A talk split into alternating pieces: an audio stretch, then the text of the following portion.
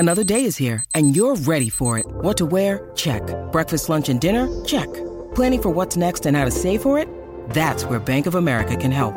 For your financial to-dos, Bank of America has experts ready to help get you closer to your goals. Get started at one of our local financial centers or twenty-four seven in our mobile banking app. Find a location near you at bankofamerica.com slash talk to us. What would you like the power to do? Mobile banking requires downloading the app and is only available for select devices. Message and data rates may apply. Bank of America N A, member F D I C.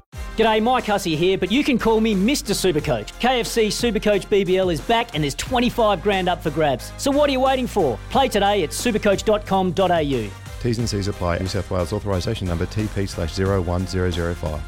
And happy to say Barry Hall joins us right now. And I was going to face off with him if he didn't answer his phone. I was former teammate him. of Nick Davis, who Barry said, um, Barry, he, he says he was going to bash I you was. if you didn't come on. Um, your response to such an outrageous claim? It, it is outrageous. Um, yeah, I think I think uh, Davo was um, yeah getting a, a few things mixed up. I think he, he forgets some of our boxing sessions at the city club. Hanging out next to five G towers or something like that, I think, before that I was comment. the number one, mate. I was the number one pad man. Don't worry about that, Bustler. But how are things going, mate? How are preparations going, going for your fight? Yeah, going really, really well. Um, yeah, things are things are going along smoothly, which um, sometimes, um, yeah, you got to keep on top of things, but um, going better than I expected. So, uh, yeah, I'm, I'm doing the eight rounds uh, pretty comfortably now, and um, you know, we're cer- certainly building up the pace of that now. And, uh, yeah, I'm in a I'm in a good spot. How different is it to, we spoke last time about your, your first fight and you said even pre-fight, you know, getting your second win, doing things differently. What did you learn from your, your first fight and the preparation? What have you changed up? Yeah, just um, I'm more relaxed in there now. You know, it was uh, the first fight I had was, you know, was almost a sprint, you know, six two-minute rounds. So you've got to get in and get it done. With this, we can settle into the fight a bit more. You know, we want to put on a bit of a pace, but um, yeah, we can settle in um, and... obviously, just pick your moments. Um, you know, you can't split through three eight-minute rounds, particularly in your second fight. So, um, just to be a bit, a bit smarter about uh, how we go about it, and um, yeah, sort of tailoring training to suit. Um, so, you know, a few things different, as you spoke about before, and as you alluded to, that um, I learned quite a bit from the first fight in terms of warm-ups and, you know, getting the second wind earlier and all those sorts of things. So, there's a lot to learn, but um, you know, we've uh, certainly put that in place in this fight camp. Hey, just on um, the, the early stages of a, a fight camp, um, how hard is it in terms of referencing it maybe towards, say, Nick Davis' first time, day of um, pre-season training doing a time trial three K-er, like, and he's basically been beaten by the guy who puts the bins out. How, well, where were you early days with this? Is it is it like, oh, my goodness, what am I doing this for? You've got to get through it somehow, or is it uh, something else? I was never in the hurt locker like that. Nick Davis coming back day one of three. Oh, it was um, so great. Let's just get that straight. It was so great. But, um, look, it, it is it is tough, but I've kept myself in reasonable shape. So, um, yeah, it's it's just adapting to, um, you know, you've got to be comfortable in a in a high pressure, uncomfortable situation. That's that's the key. Um, you know, there's carnage going on. There's someone trying to kill you. You've got to be cool, calm, collected, and, and be able to fire back. So. It's um yeah, it, it is tough, but as I said, I've kept myself in a reasonably good shape to, you know, to springboard off that. And then yes, fight camp is hard and it's grueling. And there's lots of sparring, and you know, you have your good days and bad days, and some days you get punched up and you're thinking, geez, you know, am I on the right track here? And then the next time you spar, you, you know, you light the bloke up. It's just how it is. It's an up and down process, and, but that's why boxing is uh, you got to respect the guys. It's a, it's a tough sport, and it's not for everyone. Hey, Bustler, how much uh, time and effort are you putting into to Sonny in regards to seeing what he's doing? We're obviously, again, we spoke that he uh, he took off overseas for his camp and, and some of his other fights. Are you doing much vision uh, of that sort of A F L style, prepping for your opposition? Yeah, absolutely. We've, we've looked at what he does. And look, um, we're under no illusions. He's going to improve. You know, he's got he's training with world champions. He's got some of the best trainers in the world he's training with. He's going to improve. So, you know, it'd be a mistake to go off his previous fights and go, oh, this is how he's going to fight. But there's some things in a fighter's D N A and a, a person that you can't change um, quickly. And, uh, you know, we've certainly put our eye on those things. And uh, we're keeping it very, very basic. Um, I'm certainly not going to be some world champion or, you know, challenge Justice Hooney for the Australian heavyweight title. You know, that's just not going to happen. That's unrealistic. So we're whilst everything's very basic, we're doing all the, the basic stuff right and drilling them. And um, it's like, you know, tipping, tipping water into a glass. Sometimes the water overflows if you fill it too much. There's no putting, no no point putting all that information in if the water's just going to flow out and you don't take it in. So we're keeping it very, very basic. Um, Barry, earlier on we were talking about trial stories, and Nick was mentioning the fact that once upon a time he got little Jake King, um, little fly-in-a-bottle uh, Richmond little nugget who came and pestered him um, during a trial, and he just didn't do wa- a lap around Barry, and he just, they just disappeared.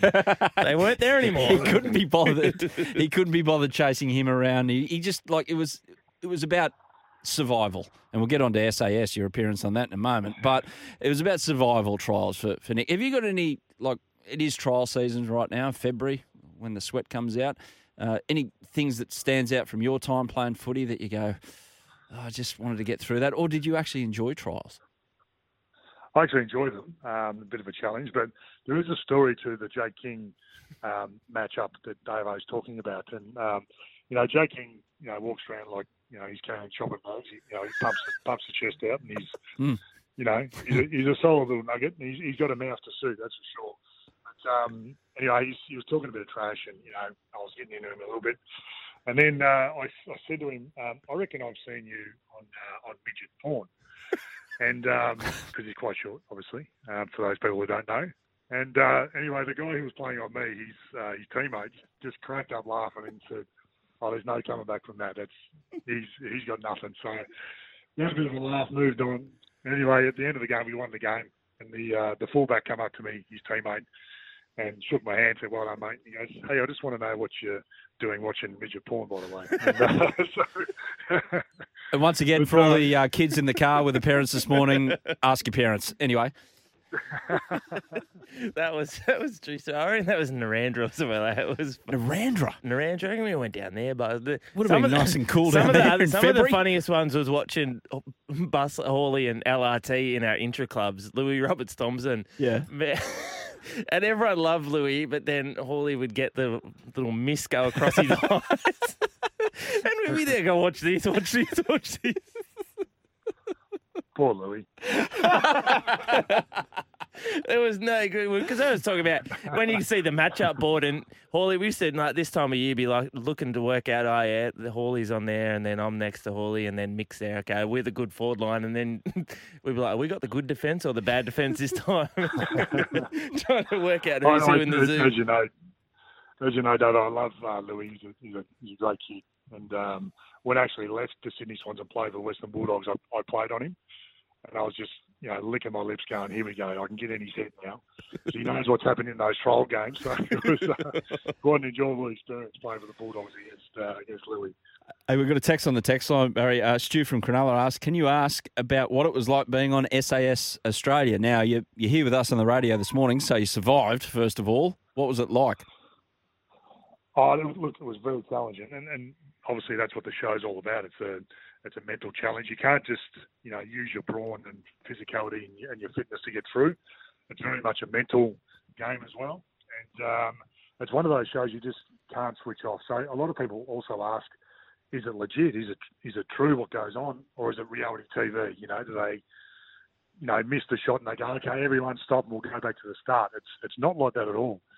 So Ant Middleton, who runs the course, says to the production team, if you miss the shot, bad luck. I'm running my course as it should be ran. If you miss it, that's on you. So they run it how it should be ran, and there's no stop starting. There's no, oh, let's do that again. We missed the shot. It's very much real, and um, it's one of those things you really need to get into a mindset of um, of where you are and what it's all about, because they can they can call you out of bed at four in the morning, and you've got five minutes to be ready with backpack on, uh, your water bottle filled right to the top, all your clothes dry, uh, your boots on, everything. You've got to be assembled up within five minutes. If you, if you haven't got five minutes, if you're a second late, there's big, big punishment. So you almost sleep with uh, one eye open. It's um, yeah, you're always on edge, and you've got to get in that mindset. It's um, it took me a couple of days to do that. Um, it probably took people. Well, they're still not in it. There's a, there's a few contestants who, who just never got into that mindset because they haven't been in a sporting um, or a team environment. Um, and, you know, what we obviously been in some footy camps, Davo, where it's, you've got to be mentally challenged and, you know, you're always on edge. So I sort of adapted to it within a couple of days, but some people just didn't adapt to it at all. So you need to be on, absolutely. Uh, Bustler, now get to the hard ingredient. Have you got a song picked out, man? It's got to be a bit Linkin Park or something like that. It's all. Oh, the walkout. Yeah, yeah. Whenever we come into the gym, Mickey O and Goodsy and myself, we'd be have our, our cool rap music, and Hawley would just come in. What's this? Linkin Park would go. Linkin Park would go straight on. We know right, Hawley's in the gym. Yeah, I'm into a bit of um, grungy stuff, you know, death, destruction, destroy, you know, all that stuff. It's, uh, in other words, you don't understand and, you know, you just mumble them. Just scream. Just scream into the microphone. What do you got? What's yeah, your walkout song, man? I haven't picked out a song, to be honest, but I'm, uh, I'm open to suggestions. Yeah, right. Yeah, I know. I can also confirm that you still hold the longest burnout on Driver Avenue, too. A couple of new boys came in last week and had a bit of a crack, but no, you still got them, man. Oh, look, that was a mistake, and you should never do those sorts of things on the road. Oh, you, look at him. I'm so proud of him. Well, the thing about a burnout is twenty-two point seven metres. You don't go over the speed limit. Speed limit. No. You ruin no, your true. tyres, but... Uh, very true. But it is dangerous. It but is don't dangerous. Do it, no, we don't. Let's not do that. Let's just go on S A S and jump out of helicopters and all that sort of... Set yourself on fire. Hey, Barry, uh, just over a month ago, before your fight with Sonny Bill Williams, you can catch it on uh, Stan's new pay-per-view offering, Stan Event, March twenty-third, Turf four, Sonny Bill Williams v Barry Hall. We'll check in just before the fight if your taper's going okay. And, uh, yeah, thanks again for joining us on the Mowers Club. No, thanks for your time, boys. We'll, uh, we'll chat very, very soon.